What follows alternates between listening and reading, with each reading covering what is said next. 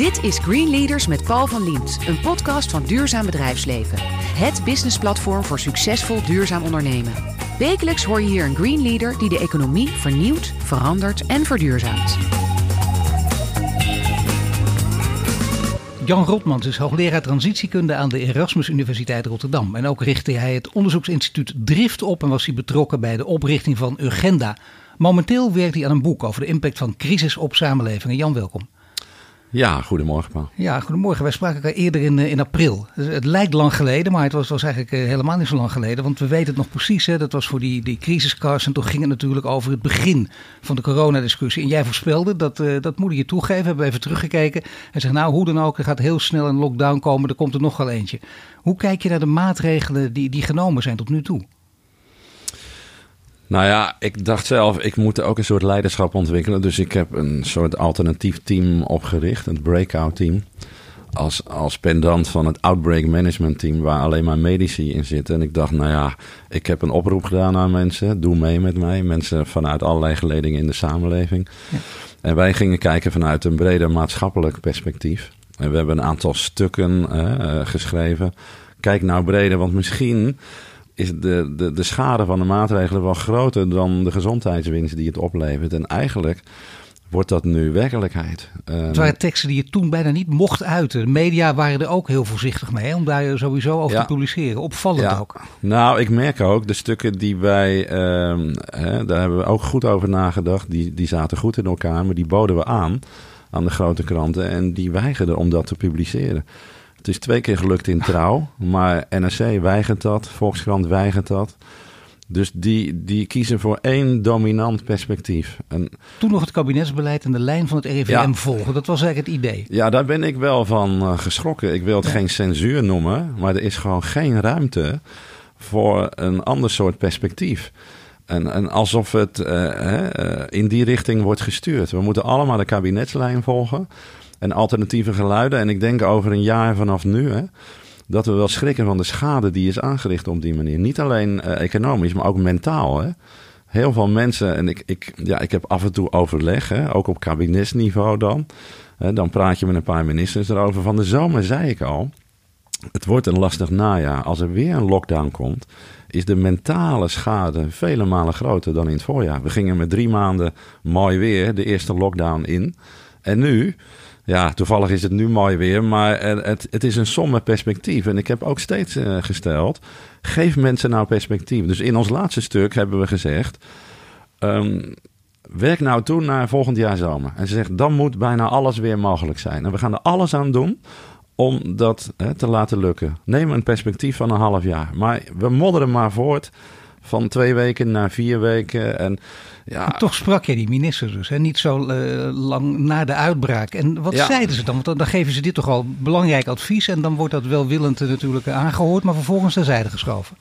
Nou, er, er, is een, er, er zit een heel team omheen. Hè? Want een, een, mijn punt was ook, er moeten gedragsdeskundigen aan de voorkant meepraten. Niet alleen maar medici. Je kan, je kan een land toch niet laten leiden door medici alleen. Dan, dan zie je wat er nu gebeurt. Ja. Uh, ik, ik, heb, uh, ik weet niet of ik het vorige keer verteld heb, maar ik heb tien jaar lang bij het RIVM gewerkt aan de milieukant. Ja.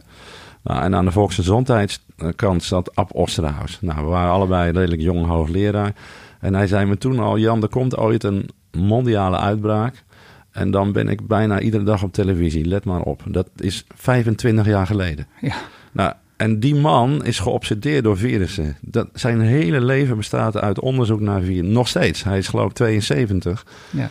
En, en hij heeft bijna een relatie met een virus. Dus als je die mensen ja, hè, daarover mee laat besluiten, dan weet je al wat er gebeurt. Dan komen we er dadelijk uit en let op wat er gebeurt.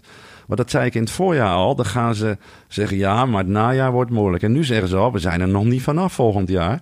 En als we er vanaf zijn, zeggen ze, uh, er komen nog meer virussen aan. Ja, zo kan je geen perspectief ontwikkelen, toch, voor mensen. Kijk, bij het RIVM, dat is een keurig instituut, hè, maar het is risicomijdend. Een medicus is per definitie risicomijdend. We weten het allemaal. Hè? Je gaat het ziekenhuis in en dan wordt er, je denkt, nou dat is ongeveer een week. Nou, voor de zekerheid neemt u maar zes weken. En, en ze luisteren niet wat je doet en wat je tijd is en wat je moet doen. Dat maakt niet uit. Dat is het. Alles voor de gezondheid. En je bent geneigd mee te doen natuurlijk. Je bent in een zwakke positie. Nou ja, dat gebeurt dan. Nou, dat gebeurt nu. En, en ja, ik heb toen al gezegd, hè, je kan elk mensenleven willen redden. Hè, vanuit het medisch perspectief, belangrijk. Maar je moet kijken naar wat het beste is voor ons allemaal. En dat doen we nog steeds niet. Want er is heel veel verborgen leed hè, bij mensen. Ik, ik kom veel in contact met studenten. Dat is echt een toenemend probleem. De vereenzaming van jonge mensen. Ze komen negatief in het nieuws vanwege die feestjes, maar dat is maar een heel kleine minderheid. Maar heel veel jonge mensen zijn gewoon eenzaam. Heel veel ouderen ook. Er wordt nauwelijks rekening gehouden met kwetsbaren. En we, we zijn nog steeds top-down aan het communiceren. Elke paar weken een persconferentie van minister Rutte. Nou, in Rotterdam-Zuid kijkt niemand daarnaar. Hè, 85% allochtoon. Nee, dat, dus ik heb ook gezegd, communiceer nou anders met die mensen. Via de lokale mensen, de imams, de buurtmedewerkers. En, en nog steeds gebeurt dat onvoldoende. Dus je praat wel mee. En, dan, en daar komen ook notities van in het geheim, die mag ik nooit zien. En dan wordt dat ingebracht in het kabinet. Maar er komt zo'n outbreak management team daar weer overheen. Hè, met Jaap van Dissel van het NIVM. En dan wordt alles weer van tafel geveegd. En dan kijken we weer louter vanuit dat hele smalle medisch perspectief. En je kan natuurlijk zeggen, en ik heb er begrip voor, hè, die ziekenhuizen die die worden weer overstroomd. Met, dat is waar. Maar je kan je afvragen of we dan niet genoeg geleerd hebben van die eerste golf. Want in Engeland hebben ze gelijk de IC-capaciteit verdubbeld. Um, daar hebben ze ook een heel andere structuur van de gezondheidszorg dan hier. Wij zijn weer niet goed voorbereid nu. En in Duitsland zagen we ook hè, dat, dat die iets minder op efficiëntie uh, gericht waren dan wij. En dat helpt wel. Dat is allemaal in ieder geval lessen voor de toekomst. Je noemt er heel veel uh, mogelijke vervelende gevolgen natuurlijk. Van die, van die uitbraak van, van dat uh, outbreak management team dat eenzijdig gericht is met een eenzijdige blik. Maar wat is de invloed op het klimaatbeleid? Nou, dat is, dat is wel uh, mooi. Hè? Um, er kwam vorige week een publicatie uit Nature. En daar bleek dat uh, er wordt nu ongeveer 10.000 miljard dollar in die economie gepompt. Om eigenlijk de oude economie overeind te houden. Hè? Zie de KLM-discussie in Nederland. Ja. Alle grote multinationals die de oude economie vertegenwoordigen, houden we in de lucht.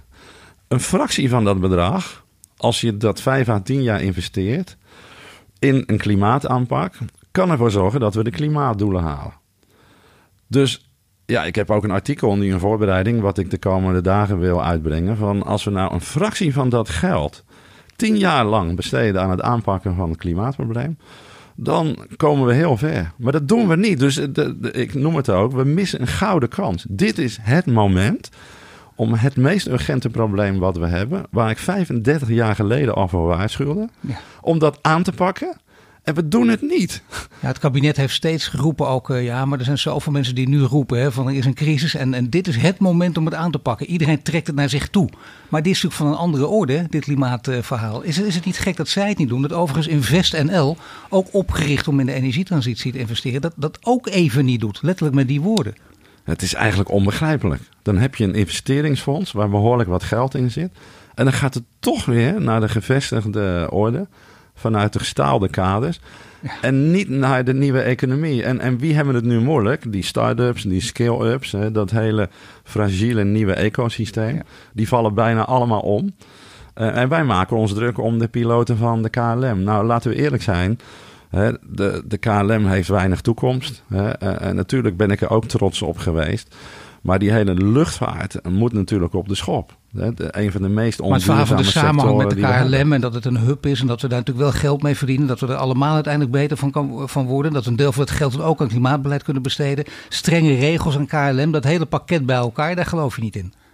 Nou, strenge regels aan de KLM, die heb ik, die heb ik niet gezien. Heb jij nee, die gezien? Nee, dit, niet. Maar... dit was juist een mooie kans om die regels op te leggen. En je ziet in Frankrijk hebben ze strengere regels opgelegd aan Air France qua CO2-uitstoot. Uh, en de binnenlandse vluchten zoveel mogelijk uh, verminderen. Dat kan ook met uh, TGV. In Nederland hebben we dat niet gedaan.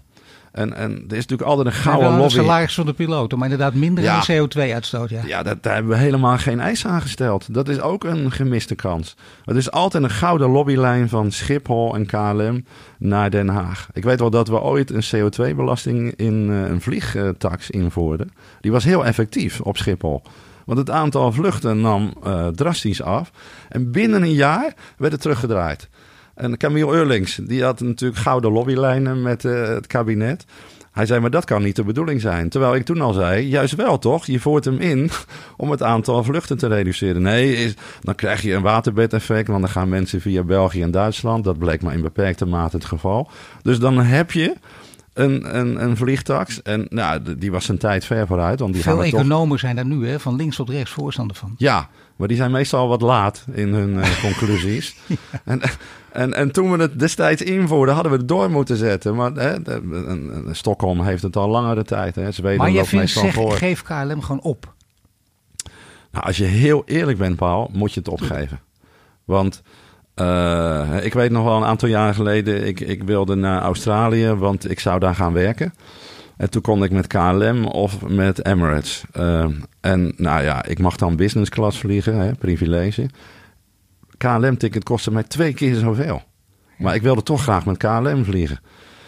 Uiteindelijk toch Emirates gekozen. Dan weet ik wel dat het oneerlijk is en ze worden door de staat gesubsidieerd. En dat weet ik wel. Maar je hebt geen kans als je geen waarde toevoegt. Als jij zoveel mogelijk mensen wil verplaatsen hè, tegen zo weinig mogelijk kosten op een zo'n klein mogelijk oppervlak, heb je geen bestaansrecht meer. Dan, dan moet je iets anders verzinnen. Als je dat niet doet en je voegt geen waarde toe, heb je geen bestaansrecht meer. En ja, laten we eerlijk zijn. Vroeger was KLM onderscheidend hè, qua service, eh, kwaliteit. Dat is het niet meer helaas. Dat zeg ik met pijn in mijn hart. Want ik heb er ook vaak gebruik van gemaakt. Ja, nou ja, wat is dan je onderscheidend vermogen nog? Wat jij, jouw onderscheidend vermogen is dat je een van de eerste bent die geroepen heeft wat er, eh, wat er zou gaan gebeuren. Jij riep jaren geleden al hè, als hoogleraar transitiekunde wat, wat, wat allemaal nodig zou zijn. Dat, dat chaos ook belangrijk is. Dat levert urgentie op. Dat levert echte veranderingen op die nodig zijn. Een beetje zoals eigenlijk Ab Osterhaus dat deed met zijn pandemie. Je hebt ook gelijk Ja. gekregen. Je hebt ook gelijk gekregen. Maar wat, wat is en was het precies voor de mensen die dat nog niet weten? hè? Hoogleraar transitiekunde. Wat voorspelde jij toen en wat is er allemaal waar geworden? Ja. Ik kom nog even terug op KLM, want ik heb toen in april mei gesprekken gevoerd. Eh, er zit daar namelijk een, een transformation officer, dus een manager transformatie. En die wilde graag een transitieproject koppelen aan een reorganisatietraject. Nou, een heel voorstel ingediend, een paar gesprekken eh, gevoerd, niet doorgegaan. Want de top zei nee, eerst reorganiseren, daarna gaan we veranderen. Ja, nou ja, dat bedoel ik. Dan, dan heb je dus in feite geen toekomst meer. Maar even terugkomend op jouw vraag. Ja, kijk, ik heb tien jaar lang het klimaatprobleem onderzocht. En op een gegeven moment dacht ik, nu weet ik genoeg. Maar bijna niemand zag het nog in die tijd. Hè? Ik, ik zei al, ik begon 35 jaar geleden. Ik heb toen het eerste integrale klimaatmodel ter wereld ontwikkeld. Ik wist het niet toen ik eraan begon. Maar ja, de- zoiets was ik kennelijk nog niet. Er zaten moleculen in, moleculen en guldens. Hè? Toen ik daar promoveerde was het heel controversieel. eh 30 jaar geleden. Eh, er kwam eh, gisteren een artikel uit in een vooraanstaand wetenschappelijk tijdschrift. eh, waarin ik inderdaad, eh, ja, hoe moet ik het zeggen, geëerd werd als de grondlegger van die integrale klimaatmodellen. Nou, dat is op zich natuurlijk mooi. Ehm, alleen, die modellen die zijn onvoldoende gebruikt in de praktijk om al vroegtijdig in te grijpen. Er was één ander model, een economisch model. En dat is toen een beetje misbruikt door een bekende econoom, Bill Nordhaus. Die heeft ook de Nobelprijs gekregen een paar jaar geleden voor de economie. En dat was, dat was een heel simpel klimaatmodel en een heel simpel economisch model gekoppeld. En de toenmalige president in Amerika, die hebben dat gebruikt om te zeggen... zie je wel, het valt wel mee. Want uit dat model kwam steeds maar weer, welk klimaatscenario we ook nemen... de economische schade valt mee. Dat was in de orde grootte van een paar procent van het eh, BNP, wereldwijd schade. En mijn model gaf aan dat het veel meer schade zou kunnen opleveren. En Bill Noordhuis die zei toen, als we te ingrijpende maatregelen nemen, dan richten we onherstelbare schade aan aan de economie en dan krijgen we daar spijt van. We moeten het uitsmeren over een langere tijd. Vijf jaar geleden gaf hij een interview. Toen zei hij: Ja, ik heb ernaast gezeten. We hadden eerder moeten ingrijpen en drastisch. En toen dacht ik, ja, pot voor drie. Hij, hij heeft een Nobelprijs. En gaat nu toch even dat hij ernaast zat. Uh, ik gun hem al die credits hoor. Maar toen dacht ik... Eigenlijk had jij die Nobelprijs eh, moeten krijgen. Nou, Als we een beetje wakker waren geweest. Uh, die is er niet eens op mijn gebied. Nee, nee. Maar het gaat mij helemaal niet om die prijzen. Het gaat mij meer om... Je ziet bepaalde dingen. Je denkt, ja, het is heel logisch als we nu ingrijpen. Want hoe langer je wacht, hoe groter de pijn. Maar toch, je hebt het steeds over... Kijk, dat zie je op veel terreinen, wordt er door elkaar heen gebruikt. Transitie en transformatie. Ja, ja. een transitie, transformatie zou, is groter. Nou ja, na tien jaar dacht ik... Nu weet ik het waarom, het wat nu gaat het over het hoe. En als het over het hoe gaat, kom je bij transitie. Ja. De weg naar de oplossingen. En toen dacht ik al, er moet een nieuwe economie ontstaan, een nieuwe samenleving. Kijk, uh, ik maak zelf niet zozeer onderscheid tussen transitie en transformatie. Meestal is een transformatie wat ingrijpender en gaat het ook over het persoonlijke. Hè? Dat je als persoon ook transformeert. Maar in zekere zin gaat het om de essentie, dat we echt anders denken, anders handelen en anders organiseren. Dus ik heb het nu ook weer gezien hè, in twee van die geruchtmakende documentaires van Michael Moore en uh, ook van David Attenborough. Ja.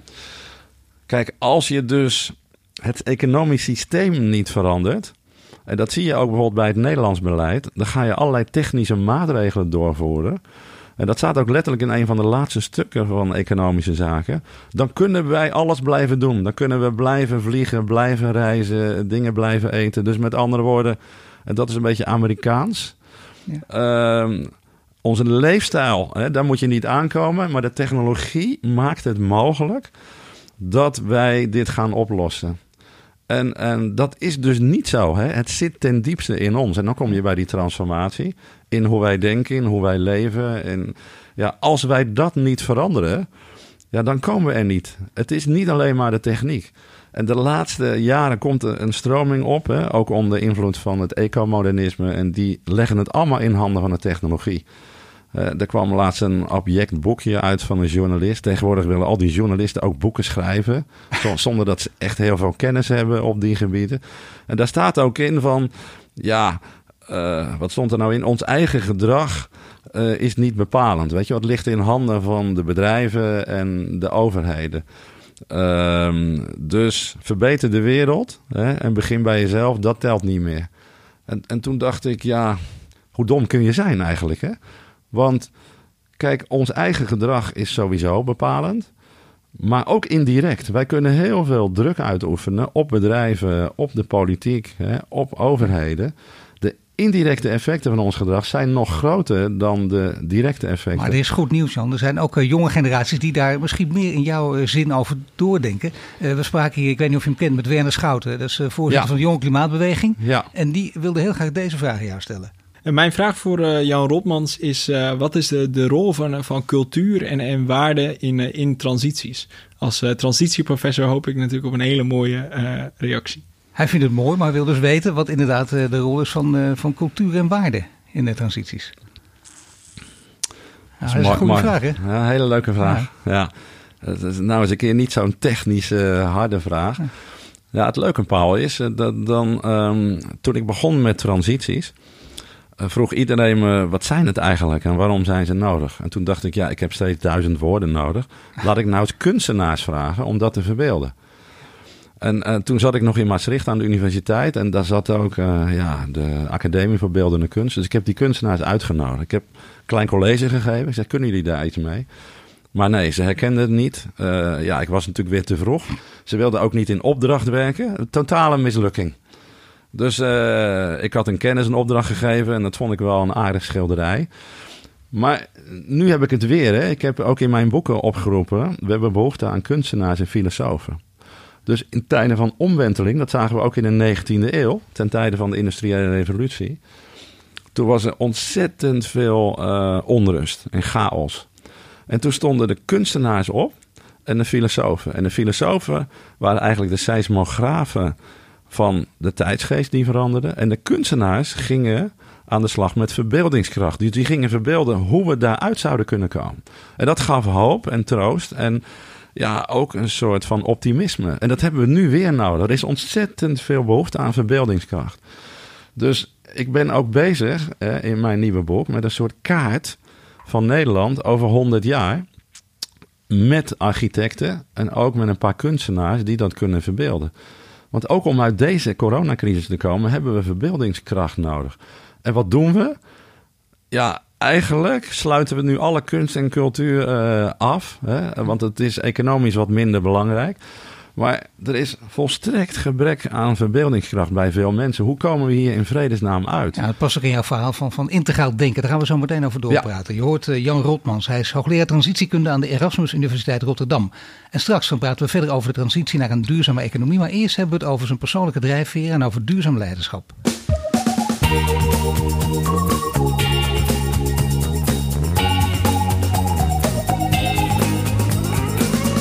Bij de studio staat Jan Rotmans. Net spraken we over de invloed van corona op het klimaatdebat. En nu praten we verder over het belang van leiderschap als een persoonlijke drijfveren. Ja, eerst even kijken naar de persoonlijke drijfveren van de hele jonge Jan Rotmans. Dat is een, een tijdje geleden. Zo oud ben je ook niet, maar toch. Uh, vaak weet je nog precies wat er gebeurde. Je, als je vijf of zes bent, dan wil je geen hoogleraar transitiekunde worden. Nee, wat, wat, speelde er toen door jouw hoofd op, op de basisschool? je, krijgt, ja, je, moet, je, je, je, krijgt er bij de rode kleur van. Hè? Ja, het, het, het blijft er daar verhaal. Nee, ik moet denken. Ik, ik had gisteren het eerste interview met mijn dochter. Mijn dochter is gepromoveerd. Uh, twee weken geleden aan de Universiteit van Amsterdam. Op het gebied van sociale innovatie. En die werkt in de haven van Rotterdam, bij het havenbedrijf. Dus gisteren hadden we een interview voor het Algemeen Dagblad. En, en ik was zo trots op haar. En toen dacht ik aan mijn eigen jeugd. Kijk, ik kom uit een eenvoudig gezin, daar ben ik heel trots op. dus uh, mijn opa was kleermaker en die woonde in Amsterdam, de Jordaan. En die ging halverwege zijn leven naar Rotterdam. Vandaar ook dat ik voor Ajax ben. Hè? Net als mijn vader en opa. En in Rotterdam uh, mag je dat niet zeggen. Maar goed, lastig. En mijn vader was ambtenaar bij het GHB. Was ook een voetballer. En hij had gehoopt om profvoetballer te worden bij Sparta. Dus hij zat op de HBS. En vlak voor het eindexamen zei hij: Ik stop ermee. Ik wil profvoetballer worden. Net niet gelukt bij Sparta. Um, dus hij zei tegen mij: uh, Jij moet in ieder geval uh, je studie afmaken. Maar niemand had gestudeerd bij ons in de familie. Dus uh, mijn moeder was huisvrouw. Mijn vader 40 jaar bij het GMB gewerkt, wat later Eneco werd. Hij is die gelukkig nooit meegemaakt. Hij had zich in zijn graf omgedraaid. En mijn broer en zus, ja, mijn broer is werkloos nu, want die ging ook bij het GNB werken. En mijn zus is huisvrouw. En eigenlijk heel gewoon. Maar ik was van kinds af aan heel ambitieus. Ik weet niet waar het vandaan komt. Er moet iets mis zijn gegaan. Ik heb wel eens gevraagd aan mijn moeder van... Ja, klopt dit allemaal wel genetisch?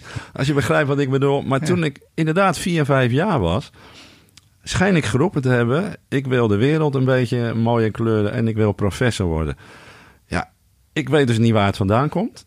Maar ik werd ook ooit de jongste hoogleraar van Nederland. Ik, ik was net uh, eh, 31 jaar. En, je moeder uh, heeft toch echt altijd bevestigd, hè? omdat je er zelf ook over begint. Je bent echt een kind van je vader. Uh, ja, ze, ze, heeft, ja. ze, heeft, ja. Ze heeft nooit ontkend. Hè, dat, nee. Dus ik wil ook niks suggereren. Maar mijn broer. wel opnieuw zijn natuurlijk. Ja, mijn broer en zus keken met verbazing naar mij. Waar komt die ambitie nou vandaan en die drang? Ik had altijd enorme.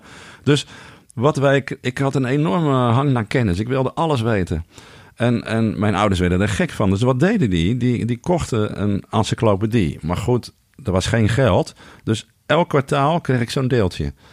Nou, een deeltje, dat had ik binnen twee dagen uit. En dan ging ik me weer vervelen. Er was nog geen computer, hè? Er, waren nog geen, er was nog geen internet. Dus ik ging zo'n beetje elke dag. Ik ging buiten voetballen en naar de bibliotheek. Oh, de Winkler Prins doornemen. Ja, en ik wilde alles weten. En ja, en daar wilde ik iets mee doen. Dus ik was niet te houden op school ook niet, maar ik mocht geen klasse overslaan. Dus ik werd een beetje een vervelend baasje in de klas. En ik werd uit de klas gezet ook. Ik ging ook piano spelen. Daar race ik ook door die boekjes heen. En, en uh, ja, ik kon naar het conservatorium. Ik dacht, ja, al die nerds daar, dat, dat, uh, wat moet ik daar nou? Ik, ik kon mijn plek lang niet vinden. En pas op de universiteit werd ik wat meer uitgedaagd. Maar nog steeds vraag ik me af waar dat vandaan komt. Want ja, ik, als ik dus een verjaardagsfeestje heb met mijn broer en zus, ja, dan gaat het overal over, maar niet uh, wat ik doe. En, en uh, ja, dat, dat is nog steeds heel lastig voor maar mij. Maar dit is de ambitie omdat je, dat je, dat, je, dat je een honger naar kennis hebt. En dat je, dat je steeds meer wil weten, nieuwsgierigheid. En je ook, de vermogens hebt om dat in iets om te zetten. Maar ja, ja het, het, de, de, relatie met transitie, klimaat, ik bedoel, dat is ook een nou, moment natuurlijk. Ja, en het mooie is, Paul, ik, ik ben een jongen van de stad, hè. Dus, ik ben, en, en, dus toen ik een paar jaar geleden op Antarctica kwam, toen moest ik letterlijk huilen. Want ik had nog nooit die stilte ervaren. En de schoonheid van de natuur en ook de kwetsbaarheid. En als jongen van de stad ben je dat niet gewend. Die absolute stilte Ja. en die overweldigende schoonheid in combinatie met die kwetsbaarheid. En ik had eigenlijk niks met de natuur. Dus mijn drijfveer kwam uit de ongelijkheid. Dus op de middelbare school schreef ik al lange stukken op de. Toen ik in eh, de, hoe noemde je dat vroeger? Niet de basisschool, maar de lagere school zat. Toen hield ik lange spreekbeurten. Daar werden, daar werden de kinderen helemaal gek van. Ik hield spreekbeurten over leiders, over Churchill. Over, en, en de anderen hadden het over konijntjes. Hè, en over. eh, en, en die man zegt, kan het een tandje minder? Want die kinderen... Ik heb toen een spreekbeurt over een computer gegeven, toen ik tien was. En die kinderen keken met verbazing daarnaar. Maar ik had het altijd over ongelijkheid, over onrechtvaardigheid. Het is niet gelijk verdeeld in de wereld. Maar werd, dat, En- werd, je dan geaccepteerd in die school? Of was je Nee, een, totaal een eenzame niet. jongen dan? Ja, heel eenzaam. En ik werd ook vervelend, want ik wilde overal in uitblinken. En ik ben toen letterlijk de klas uitgezet. En, en eh, ja, dat, dat voelt niet lekker. Eh, en, en ik begrijp nu wel hè, eh, waar dat vandaan komt. Want ik was eh, niet de norm, ik was afwijkend en dat werd toen niet geaccepteerd. Maar Ook dat ben je zeker zijn altijd geweest. Hè? Laten we als Altijd. leraar ook gewoon een afwijkende Altijd. positie innemen. Maar dan Ja. ook het lef om dat te doen. Ja, ja, maar mijn drijfveer komt dus vooral eh, vanuit de menskant, minder vanuit de natuurkant. En als je dat eh, toepast op klimaat, ik, dan zie je ook, eigenlijk is het een sociaal probleem, een verdelingsprobleem. Dat zie je zelfs bij deze crisis. Het gaat altijd ten koste van de kwetsbaarste Ja. mens. En daar heb ik veel over geschreven. En pas later kwam die natuur erbij. Maar ik, ik heb inderdaad, ja, ik zoek dat kennelijk dus ook op. Hè? Dus eh, als iedereen het met mij eens zou zijn, dan zou ik waarschijnlijk eh, daar weer van afwijken. en een, en een, een, een andere positie Ja, maar dat is ook innemen. een heel, heel mooie tegendraadse karaktertrek Ja. natuurlijk. Maar op een gegeven moment wil je ook enige geborgenheid, erkenning. Die is Ja. er ook in grote mate gekomen, mogen we zeggen, gelukkig maar. Sommige mensen pas na hun leven, jij gelukkig nu al, dat scheelt. Maar Ja. toch, hè, eh, je, je moet altijd wel vechten tegen mensen die, die toch sceptisch zijn. Terwijl jij weet, wacht eens even, je kan wel sceptisch zijn, maar ik weet het beter dan jij. Dat, dat is een lastige positie. Ja, in die zin ben ik ook in het verkeerde land geboren. Hè? Want Nederland is natuurlijk geen echt transitieland. Het is geen land van revoluties, nooit geweest. Hè, Frankrijk wel, En een Engeland, mand zelfs vol, Amerika. vol egalitaire krabben, zegt eh, de Ja. Franse eh, correspondent van, van Trouw, de uh, Menko altijd. Hè? Ja, dat klopt. Veel En- kennis in als je er bovenuit steekt. Ja, en, en eh, ik, ik ben blij dat die erkenning er is, want iedereen heeft daar behoefte aan. Alleen zegt mijn dochter dan, ga, ga nou niet je gelijk aan, hè, à la Louis van Gaal, want hoe irritant is dat? Maar wat je wel merkt, in Nederland vinden we het prachtig om mensen dan onderuit te halen. Hè? Dus eh, ik las van de week weer een stuk van iemand die zei, ach joh, die verandering is van alle tijden en eh, we moeten ons niet gek laten maken. Dat is echt zo Nederlands, hè? En dan, ik moet daar wel om lachen tegenwoordig. Vroeger werd ik boos. Maar, en ik dacht, eh, oké, er zijn nog steeds mensen kennelijk die het niet willen zien, weet je wel. En die dan fulmineren tegen het woord transitie. En vandaar dat ik elke vijf jaar weer met een andere kreet kom. Een kanteling, omwenteling. Maar ik denk, als je nu nog niet doorhebt dat we in tijden van eh, revolutie leven... Ja, dan, Ja, je hebt er ook iets voor nodig natuurlijk om, om, om dit zo te herhalen. Zo ste- de, de, de, activisten worden. Je hebt het een paar keer in interviews al eerder gezegd ook. Maar hè, de, het, het is gebeurd bij jou eh, in de Pyreneeën. Fietsongeluk. Je Ja. hele hoofd verbouwd. Het is allemaal goed gekomen. Maar Ja. wel, wel op het randje van de dood gelegen. Ja. En dat voor jou toch ook een, een, hoe tegendraad je qua karakter al bent. Karakterologisch zat je zo in elkaar. Om toch nog een, een tandje bij te zetten. Daar komt het eigenlijk op neer, of niet? Eh, ja, dat klopt. En toen pas durfde ik de stap naar de samenleving te maken. Omdat ik dacht, ja, eh, eh, ik, ik, ik vroeg mezelf toen, toen ik een jaar lang moest revalideren.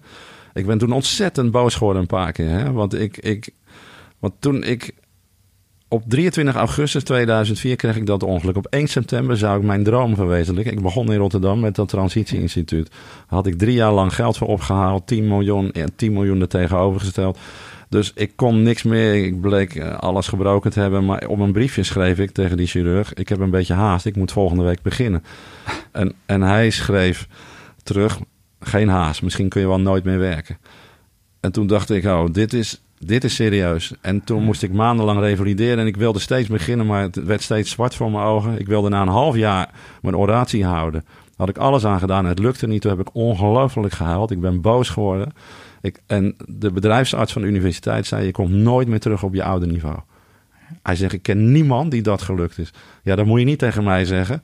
Want dan ga ik het tegenovergestelde bewijzen. Toen ben ik Toch, negen maanden later heb ik mijn oratie gehouden. Er kwamen duizend mensen op af. Toen heb ik een week plat op bed gelegen. Zo moe was ik. Ik kon het dus nog helemaal niet. Maar ik had het wel laten zien hè, uh, voor mezelf. Da da daar was ik wel trots op. Maar toen heb ik besloten: dit is leuk hè, dat je impact hebt op duizend mensen. Maar wat is nou mijn impact op de samenleving? En toen dacht ik: nul. Krijg ik mensen in beweging? Krijg ik mensen achter me? En toen had ik pas de moed om te zeggen: ja, dan moet ik activist worden. En in die tijd, Paul, uh, was dat iets controversieels. Hè? Ja, tuurlijk. in de wetenschappelijke wereld, dan lig je eruit. Ja, dan lig je eruit, want je moet objectief zijn. Ja. En nu word ik ingehaald door jonge mensen die nog veel activistischer zijn. Maar ik heb wel de weg mogen plavaren. Blijkbaar is dat mijn rol in het leven. Dat ik dingen doe waar anderen nog niet aan toe zijn. En die later normaal worden gevonden. Dat, dat heb ik nu weer. Maar toch, je bent ook en je blijft altijd ook wetenschapper. Het gaat, het gaat ook om de feiten. Dus hoe, hoe kun je die rol nu wel verenigen? Nou ja, kijk, eh, als je het onderzoek doet, probeer je dat zo objectief mogelijk te doen. Als ik gesprekken met promovendi heb, dan gaat het natuurlijk niet over activisme. Dan gaat het gewoon over hoe heb jij het onderzoek gedaan? Waar komen je bronnen vandaan? Hoe heb jij het geïnterpreteerd? Wat zijn de verschillende perspectieven? Wat zijn de inzichten die je daaruit ontleent? Nou, dat heb ik natuurlijk in mijn bloed zitten. Dat is een manier van redeneren. Een soort ultieme logica die je nooit meer loslaat. Uh, maar als je het doorvertaalt naar de samenleving, wat is er nodig? Ja, dan uh, komt dat activisme. Dus ik kan dat heel goed scheiden. Ik kan natuurlijk ook geen wetenschappelijk artikel schrijven over activisme. Uh, dat is trouwens uh, twee jaar geleden wel in Science gepubliceerd. Dat er meer wetenschappers activistisch moeten worden. Ja. Daar was ik ook wel blij mee. Samen met een aantal internationale collega's. Maar je kunt dat heel goed scheiden. Hè? En hier sta ik vooral als uh, activist nu. Hè? Uh, maar binnen de universiteit is dat natuurlijk anders. Maar dan zeg je geen andere dingen. Je kunt, je, het zijn andere rollen, dat begrijp ik. Het zijn andere rollen. Eigenlijk hetzelfde. Je maar het, het ligt woord. in elkaars verlengde. Ja. Uh, alleen uh, zeg ik het in de publiciteit als activist op een wat toegankelijkere manier wat er voor nodig is om zo'n duurzame economie en samenleving te ontwikkelen. Maar Jan, jij gaat nog veel verder. En dat is het mooie. Mensen ook steeds een verkeerde been zetten. Want juist in deze tijd, hè, je zet het niet voor niks al sinds, uh, nou ja, al 20, 30 jaar geleden riep je het al. Hè, uh, het, ging, het gaat over de chaos die je moet omarmen. En ja. nu helemaal. Ja. En dan moet je dus ook tot onvermoede coalities komen. Ik citeer je even. Je zei, dit is het moment, niet zo lang geleden, dat we de shells van deze wereld moeten gaan bewegen. Dat is dus de oude, ja, laten we zeggen, de, de oude wereld. Waar je net over, over de KLM had het ook over de oude wereld. Ja. Dan ga je ook met Shell werken. En mensen denken, hoe kan hij dit doen? Hoe krijgt hij dit voor elkaar? En toch zeg je, ja, dat doe ik. Dat is juist belangrijk. Waarom? Nou ja, ik doe vaak dingen die contra-intuïtief lijken. Hè? Dus die mensen ja. op het verkeerde been zetten, zoals jij het noemt. En dat komt omdat ik dan eerder aanvoel dan anderen waarschijnlijk... wat er nodig is om die sprong te maken. Hè? Dus ik, kijk, op het moment dat de gevestigde orde heel dominant was... toen zei ik, we hebben een andere orde nodig, die onderstroom. Dus toen begon ik daarmee. Nu is die onderstroom volwassen geworden en nu moeten de grote spelers gaan bewegen. Ja. Uh, het is natuurlijk wel zo dat uh, uh, tien vervuilende bedrijven in de wereld... die produceren een kwart van de CO2-uitstoot. En 80% daarvan weer drie kwart. Dus het ligt ook in handen van de shells van deze wereld. En dan kan je natuurlijk hè, blijven zeggen dat is de vijand, daar moeten we niet mee samenwerken. Maar ik heb nu gemerkt binnen Shell dat men daar niet zo wakker van ligt. Ja, je zegt en, tegen die mensen natuurlijk ook van luister jongens. Jullie stonden vroeger altijd in de top 5 van ook beste werkgevers. Alle jongeren wilden bij jullie aan de slag. Dat is niet meer het geval. Dat moet toch steken. En je prikkelt ja. ze ook daarmee. Maar wat, wat kun jij daar voor elkaar krijgen? Wat lukt jou bij Shell? Nou, ik, ik, ik, uh, ik heb zo'n anderhalf jaar met die koplopers opgetrokken, 25. En het is helaas stilgelegd hè, door de coronacrisis. Ja.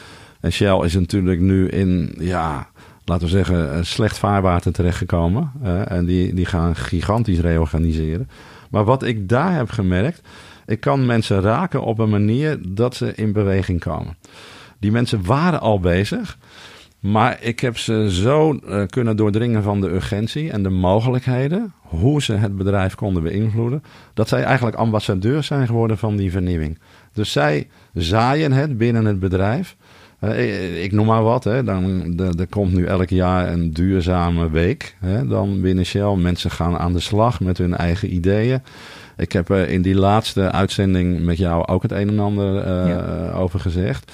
Dus wat je merkt is uh, het geloof dat het kan vanuit de urgentie dat het echt moet. En ik maar heb de, ook gemerkt... Maar je weet, het praktisch is ook, de aandeelhouders moeten ook mee natuurlijk. Daar gaat het om. Maar die hebben over het eerst in de leven dan ongeveer bij Shell uh, met een dividend gemaakt. Dat ze opeens niks krijgen wat ze wilden hebben. Dus dan, ja, die, die gaan ook over de oren krabben. Die, die zijn ook maar op één ding gericht. Nou ja, ik, ik heb uh, mensen van buiten binnengehaald daar. bijvoorbeeld Mark van Baal van Follow This. Ja heeft een gloedvol betoog gehouden voor die koplopers. En die waren zo enthousiast dat ze zeiden... eigenlijk zou iedere Shell-medewerker lid moeten worden hè, daarvan. Nou, dat was toch een iets te woest plan, want dat was niet de bedoeling. Dus dat, uh, dat, dat uh, veroorzaakte gelijk paniek. Uh, en, en, en ook later, hè, we hebben een transgender uitgenodigd. Dus een vrouw die man was geweest. Ja, hoe mooi is dat? Hè? Persoonlijke transformatie. En die gaf allerlei inzichten mee hoe je anderen mee moet nemen in je eigen omgeving. En daar waren mensen door geïnspireerd. Dus er is daar heel wat gebeurd. En, um, en ik was ook blij, hè? Uh, vorige week bekendgemaakt. Want ik heb daar ook gezegd, het tempo moet tien keer hoger ja. dan nu. Vorige week, hè, Ben van Beuren maakt bekend dat een kwart van de investeringen vanaf dit jaar, 5 miljard per jaar, gaat naar duurzame energie. En dat was nog maar 8, 9, 10 procent binnen Shell. Dus ze gaan nu naar een kwart en dan moeten ze heel snel naar de helft. Want nog steeds gaat drie kwart naar olie en gas. Maar ik heb gezegd, in 20 jaar moet je dus je eigen DNA afbreken, olie en gas. En in 20 jaar moet je een nieuw DNA opbouwen. Nou, dat is zon, wind, biomassa, waterstof. Veel meer smaken heb je niet. Dat hij dit doet, mede onder invloed natuurlijk van jou ook, of niet? Nou, dat wil ik niet claimen. Ja, laten we het even zeggen. Is, is, dit, is dit een vorm van goed leiderschap, van wat, wat, wat hij uh, teweeg brengt? Dit is een vorm van leiderschap die hard nodig was. En die eigenlijk al veel eerder had moeten plaatsvinden. Uh, maar die stappen moet je dus gaan zetten. He, dat je dat je, en daar hadden we het in het begin over, en dat wij ook bij het in de lucht houden van die oude, oude economie en ook zo'n InvestNL, dan moeten wij gewoon zeggen, het merendeel van de investering gaat naar de nieuwe economie. Maar wat voor leiderschap heb je daarvoor nodig? Want die roep klinkt om de tien jaar op. Hè? Er is nu een andere vorm nodig en dan zoeken we allemaal, dan komen we vaak op een... Het gaat ook om woorden, op een hele mooie nieuwe term. Ja, nou, er is, er is eigenlijk twee dingen zijn nodig in termen van leiderschap. Authentiek leiderschap en verbindend leiderschap. Dus mensen moeten voelen dat je het ook echt meent en dat je staat voor wat je zegt. En het moet ook verbindend zijn. En dat laatste vond ik ontbreken ook binnen Shell. Het blijft vaak een beetje technocratisch hè, en, en een beetje koud en kil. En mensen willen gewoon in verbinding staan, ook met hun leiders. Ze willen ook dat zo'n man daar echt mee bezig is, ook in zijn dagelijks leven. Anders is het gewoon niet authentiek. En uh, nou ja, weet je, het, het, het, ik kan niet alles zeggen, want alles wat ik erover zeg in de publiciteit, hè, dan breekt er weer onrust uit. Ja, dus maar daar kun je ik, tegen, kom op. Hè. Ik, het, nee, maar dat is, als iemand tegen een stootje kan, nee, je gaat er niet opeens uh, bang worden nu op je oude dag. Nee, nee, nee, nee, nee, ik ben helemaal nooit bang. Hè. Nee. Maar, maar er is, laat ik zeggen, ook gepleit hè, binnen Shell voor een nieuw soort leiderschap. En, en de leiders die trekken zich dat blijkbaar aan. Hè? Dat, dat, is... Gepleit voor een authentiek verbindend soort leiderschap. Ja, ja. En niet uh, alleen maar sturen op koude, kille cijfers en al te veel leunen op die aandeelhouders. Want die worden ook in toenemende mate ongerust over de volatiliteit in de oliemarkt. Want je kan. Investeren in olie is steeds meer een risico. Iedereen is daar wel achter. Hè? De, de olieprijzen zullen best wel weer gaan stijgen. Maar het is te volatiel. Je kan daar geen beleid meer op bouwen. Dus normaal in oude tijden zou je zeggen, de aandeelhouders zijn gewaarschuwd. Maar nu uh, kunnen ze, dat is pas echt verbindend, hier blij mee zijn. Ja. Uiteindelijk op termijn zullen ze hiermee gaan winnen. Maar ja, maakt dat uh, aandeelhouders ja. maar eens wijs. Die op korte termijn uh, centjes willen zien. Ja, en, en, en, en ik heb ook tegen Shell gezegd. Het is, uh, want ze zeggen, wij doen heel veel mooie dingen. Hè? En de meeste mensen willen dat niet zien van buiten. Ik zeg, ja, maar kom op. Ik heb de cijfers laten zien. Hè? Als je nog steeds 95% van je investeringen in olie en gas investeert, ben je niet geloofwaardig. Dan moet je iets, met iets komen waarvan mensen zeggen: hè, hè, dit begint erop te lijken. Anders is het alleen maar greenwashing en dan gaat het om. Hè, image building, maar het gaat om identiteit, heb ik gezegd. Je moet je identiteit ter discussie durven stellen. En eindelijk gebeurt dat nu. En de, over vijf jaar moet je de helft investeren hè, in uh, duurzaam. En over tien jaar al drie kwart tot 80 procent. Dat zijn reuze stappen die je moet nemen. En uh, ja, uh, het gaat ook gebeuren. En ik zei van de week nog, ik heb 15 jaar geleden gezegd, als Shell zo doorgaat, hebben ze geen bestaansrecht.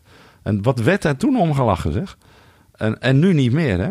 Dus ik zie van binnenuit dat men die urgentie voelt. Misschien denk ik, als ik dit verhaal hoor, eh, moet je toch eens met KLM gaan praten. Ik weet niet of ze dat na dit interview nog willen, maar toch. Nou, het ik- zou ik- kunnen. Daarom was ik een beetje boos en teleurgesteld. Omdat ze dat niet aandurfden. Terwijl ik dacht, zie je nou echt niet dat je anders geen toekomst meer hebt? En, en die managementtransformatie was ook heel teleurgesteld. Maar ja, op één niveau daarboven, de top, die wilde het niet aan. Die vindt dat dan te confronterend. En, maar die, die komen nog wel terug. Dat, dat kan bijna niet anders. Anders heb je ook geen bestaansrecht meer. Aan het woord is Jan Rotmans. En net spraken we over zijn drijfveren, over duurzaam leiderschap. En straks praten we verder over de rol die belangrijke transities spelen op dit moment.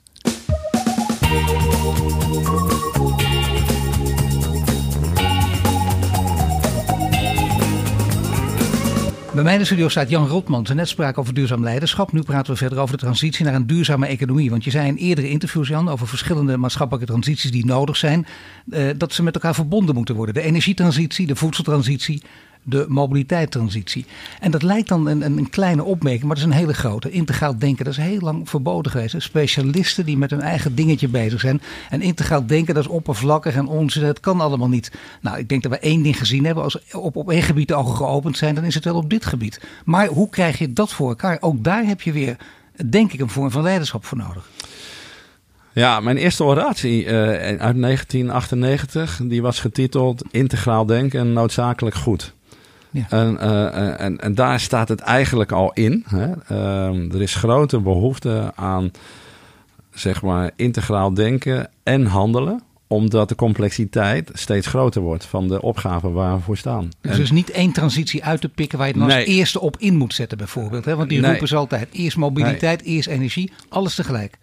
Nou, ja, kijk, dat is ingewikkeld, hè? Want die transities lopen uit fase. Dus ik heb altijd al gezegd, een van de meest ehm, ja, eh, pregnante is de energietransitie. Want in feite zijn we al 40 jaar bezig en we hebben te lang verzuimd om in te grijpen. Maar de, de transitie waar het werkelijk om gaat, is de grondstoffentransitie. En dat brengt je al bij de circulaire transitie. Nou, de circulaire transitie loopt zo'n 10, 15 jaar achter bij de energietransitie. En de grondstoffentransitie ook. Dus je moet wel in termen van de uitvoering en de maatregelen realiseren in welke fase zo'n transitie zit.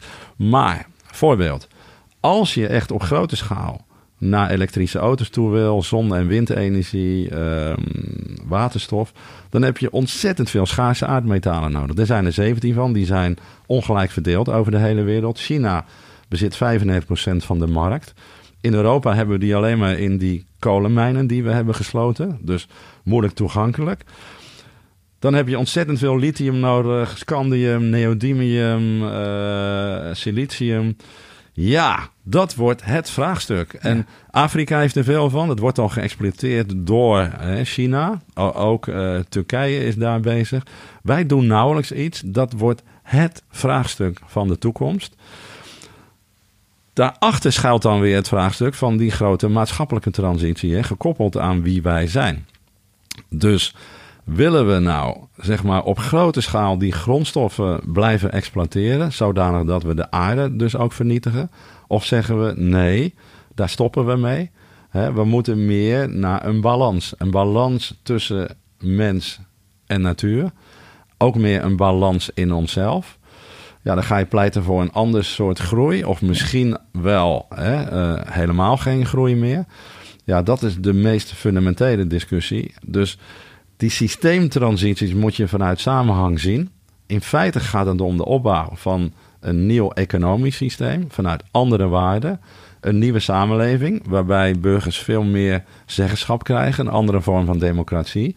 En een ander type mens. Veel meer in balans. Maar je hebt, het alle goed, je, hebt, je, hebt, opzichten- je hebt het goed overdacht. Hè? Je hebt hier niet voor niets al Ja. heel lang geleden over geschreven. Je hebt Ja. hier op, op, op wetenschappelijk niveau ook over doorgedacht. Ja. Eh, de boodschap komt altijd later aan. Ik, ik, ik begrijp hoe frustrerend dat is, maar hij begint aan te komen. Alleen het is ook een kwestie dan van geopolitiek. Van waar kan dat dan? Want we zien dat, dat het, eh, ja, het oude rijk instort. Hè? Dat zien we Europa. Weet Ja. geen vuist te maken. China neemt het over, maar eh, kan ook heel veel niet Ja. en is een dictatuur. En bovendien heb je dan nog met Amerika te maken dat in verval is. Ja. ja, dus wat je ziet is dat we steeds opschuiven. Dus we nemen wel maatregelen, maar te veel in een richting die ons nog geen pijn doet. Dus we, we hopen dat dat hele pakket aan technische maatregelen helpt. Maar de pijn die duwen we nog even voor ons uit, want het zit in ons. Dus het feit dat wij moeten accepteren dat er geen oneindige groei meer mogelijk is, dat begint nu door te dringen. En als we hier over tien jaar staan, Paul, gaat het alleen maar daarover. Dus dat voorzie ik al van waar... Grenzen aan de groei, wat de Club van Rome zeker Ja. ja. riep bij eind jaren 60. Nou ja, ik, ik heb dus jaren mogen samenwerken met de familie Meadows, Dana en Dennis Meadows. En ik heb zelfs bij het RIVM, heb ik eh, dat wereldmodel van de Club van Rome, heb ik veranderd. En daar heb ik een soort milieu- en klimaatmodel aan toegevoegd. Nou, toen heb ik eh, lange gesprekken gevoerd met Dennis Meadows. En die was volkomen verbitterd. Eh, we hebben toen zijn verjaardag gevierd, dat weet ik nog wel, ergens in Amerika. En daar kwamen drie mensen. Eh, en ik was er één van. En- en twee collega's. Zo. En, en, en toen zei hij, ja, ik heb eigenlijk geen vrienden, want daar heb ik geen tijd voor. Ik, ik moet de wereld redden. Maar hij zei, ze luisteren niet. En nog steeds, die man is volkomen verbitterd geraakt. En ik dacht als jong broekie, zo wil ik niet eindigen. Ik wil niet eindigen met drie mensen op mijn verjaardag. En vanuit de verbittering van, eh, ik heb wel gelijk, maar niet gekregen. Hij had natuurlijk wel een punt, hè. Want in feite raken we nu pas aan de discussie die we 50 jaar geleden hadden moeten eh, voeren. De, de grenzen aan de groei. En nou, dat is door allerlei wetenschappers nu bevestigd. Hè? Ja, behalve economen die toch zeggen, kijk, groei is zo fijn. Dan wordt de koek groter en hebben we meer om te verdelen. Die discussie wordt nog steeds gevoerd. Ja, maar eh, dat, is ook een van de grootste problemen. Hè? Dat, dat zeg ik wel eens op mijn universiteit. Ehm, we moeten eigenlijk die studie economie zoals we die kennen afschaffen. Want dat, dat, dat, dat richt heel veel schade aan. Dat, je kan nu niet meer Dan maak je volhouden. vrienden mee ook, hè? Nee, nou ja. Dat maar- maakt niet uit. Het, het, nou ja, maar het- ik zeg het al heel lang, nee, Paul. natuurlijk. Het, het, eh, ik, ik, had, ik had gisteren weer eh, eh, een college online helaas voor studenten economie. En toen had ik het over de homo economicus. Ik zeg, hoe kan je nou mensen nog steeds wijsmaken dat wij alleen maar homo economicus zijn? We zijn ook homo sociologicus. Kijken we naar deze crisis, we missen elkaar, dat groepsgevoel. En we zijn ook homo ecologicus. Dus het is van alles wat. Maar die mythe dat wij, dat de wereld zeg maar een vrije markt is en dat wij dus competitie moeten voeren met elkaar, hè? dat is bijna crimineel als je zo denkt. Dat wij alleen maar dat doen en dat wij streven als individuen naar het maximeren van ons eigen nut. Toch zie je wel bij alle verkiezingen, ook bij de Amerikaanse verkiezingen. Er zijn heel veel thema's die daar spelen. Opstanden die dreigen, maar toch, wat vinden de kiezers over het hele, over het hele land? Het allerbelangrijkste, de economie. Ja, maar in tijden van crisis, hè, eh, van grote veranderingen, dan is er heel veel angst bij mensen en dan kiezen ze toch voor zichzelf. Dat is logisch, want ze voelen zich in hun bestaan bedreigd. En dan krijg je de Trumps van deze wereld eh, als een laatste, ja, bijna poging om het nog te redden. Maar we hadden het er net al over. eh, Amerika eh, dreigt af te glijden naar het niveau van een derde wereldland. In Ja. alle opzichten. En dat manifesteert zich dan ook in het leiderschap. Want laten we nou niet doen alsof het alternatief zo sprankelijk is. Joe Biden, die, die Nee, in november 78 wordt. Ja. Dus hoe kan het nou zo zijn dat je dan niet een jonge, moderne leider kan opvoeren? Dat tekent de staat van verval waarin dat land is. En dat is het voorbeeld van de oude economie. Failed state, failed economy. Dat, dat kan echt Maar niet toch meer. zeg je, als we hier over tien jaar staan, dan ziet het er anders uit. Dan zal dat beeld eh, veranderd zijn. Zal dat beeld ook anders zijn. En dan zal, zal vooral de discussie over grens aan de groei zijn opgehouden. Over tien jaar dan hebben we heel veel technische maatregelen genomen. Hebben we een aantal klimaatdoelen gehaald. En dan begint het pas echt. Want dan gaat het over wat kunnen en mogen we nu nog wel doen of niet. Gaan we nog steeds die hele aardbol overreizen? Gaan we nog steeds alles exploiteren ten behoeve van die groei, als die er dan nog is? Ehm, eh, en waarschijnlijk, en dat is de moeilijkste discussie, moeten we dan toegeven dat we dat niet kunnen volhouden. En dan gaan we ons veel meer eh, eh, oriënteren op de eigen regio. Eh, zeg maar de, de lokale communities. eh, vanuit een totaal andere eh, filosofie. De nieuwe economie is veel meer regionaal Je georiënteerd. hebt het woord globalisering 50 ook bij bedoel, genoemd. Globalisering heb ik het ooit maar, maar genoemd. toch zeggen Ja. mensen natuurlijk ook, de, de, dat zijn misschien de verstandige economen die zeggen, wacht even, maar globalisering zal nooit helemaal weggaan natuurlijk. Want stel je hebt ergens een misoogst, ja, dan, dan heb je geen eten. Dus dat kan niet. Je blijft altijd van toevoer wel degelijk afhankelijk. Ja, maar dat is dus eh, het klassieke misverstand. En daarom denk ik integraal. Het is en-en. Je kan natuurlijk niet de globalisering wegdenken. Maar globalisering die zo ver is doorgeschoten, is verwoestend. Dus je moet daar iets tegenover zetten. Ook hier gaat het om een balans tussen lokalisering en globalisering. Je kan niet de illusie hebben dat je alles in de eigen regio gaat produceren, maar wel zoveel mogelijk. Waarom moeten wij de rest van de wereld van voedsel voorzien in Nederland? Wie heeft dat ooit verzonnen? Waarom maken we van Rotterdam-Zuid de ongezondste stad van Nederland niet de gezondste, terwijl het Westland 10 kilometer verderop ligt? En we de rest van de wereld daarmee willen voeden. Dat is krankzinnig. Dus wij moeten zorgen dat minstens de helft voor de eigen regio is. Of het nou mondkapjes zijn, medicijnen of voedsel of energie. En daarnaast hebben we dan nog het globale stuk. Maar, nu is het totaal die, uit balans. Maar wel zorgen dat je al die mensen in redelijkheid bij elkaar krijgt. Hè. Dat is misschien wel het, het allermoeilijkste. En jij, jij, weet precies hoe dat werkt. Hè. Dat je niet alleen met een clubje intellectuelen moet zitten. Je kent ook, je, je weet waar je vandaan komt. Dat, dat zul je nooit verloochenen. Nee. Je weet hoe mensen ook denken in het leven staan. Je, mag, je, kunt er niet, uh, je kunt niet tegen mensen roepen, jullie zijn nog niet zoveel. Jullie zijn te dom, jullie snappen het niet. Hè, als nee. je ergens zes hoog achter woont met vier kinderen. Is het ook heel lastig om, om bijvoorbeeld heel gezond te eten. Ik noem maar wat. Want het is altijd ja. ook weer duurder. Ja. En dan kun je wel een hele mooie elitaire boodschap. Dat wil je niet. Dus Nee. welke richting zou je moeten opgaan, denk je? Maar eh, eh, Paul, ik sta natuurlijk wel met mijn eh, op zijn Rotterdam poten in de modder. Hè? Ja, ik, ik ben nu bezig met wijkonderzoek. En ik heb eh, morgen daar een gesprek over met de wethouder in Rotterdam. En ik heb een vlijmscherp artikel geschreven over hoe dat faalt in Rotterdam en elders ook. Dus wat er gebeurd is, je ziet in al die grote steden, er is een geweldige hoeveelheid initiatieven van burgers. En ik heb dan ook gekeken naar hè, de moeilijke wijken, zo gezegd. En die ambtenaren, die willen eigenlijk wel helpen, maar vanuit de beste bedoelingen eh, werken ze eigenlijk tegen. Hè, dat is de kleilaag, de, de, de spreadsheet-ambtenaren. Ja. En, en die burgers lopen daarop vast. En dat moet echt veranderen. Hè? Ik heb eh, een paar weken geleden overleg gehad met een aantal tuinders uit het Westland. Kunnen we nou niet zorgen dat we een aantal scholen in Rotterdam voorzien van gezond voedsel? Ja, dat kan. Daar worden nu de eerste pogingen voor gedaan. Dat ze in ieder geval fatsoenlijk kunnen ontbijten en lunchen. Nou, dat kan. Hè? En dat zijn we nu aan het organiseren. Dus ik probeer het in de praktijk ook te doen. En dat is geweldig. Tuinbouw, glasbouw, dat is ook, ook een hele grote speler in de wereld. Maar die kunnen ook weer terug naar kleine schaal. Daardoor ook veel meer populariteit en imago winnen. Precies. En dan Ja. voeg je ook direct de meerwaarde Ja. toe. Hè, want eh, in Kralingen, waar ik woon, daar leven mensen gemiddeld zeven jaar langer Dan dan, in die achterstandswijken op Zuid. Ja, dat zijn maar een paar halters met de meter, maar dat is eh, waanzinnig. Dat kan toch niet? Ja. Nou, en als je dat kan oplossen, dan voeg je veel meer waarde toe.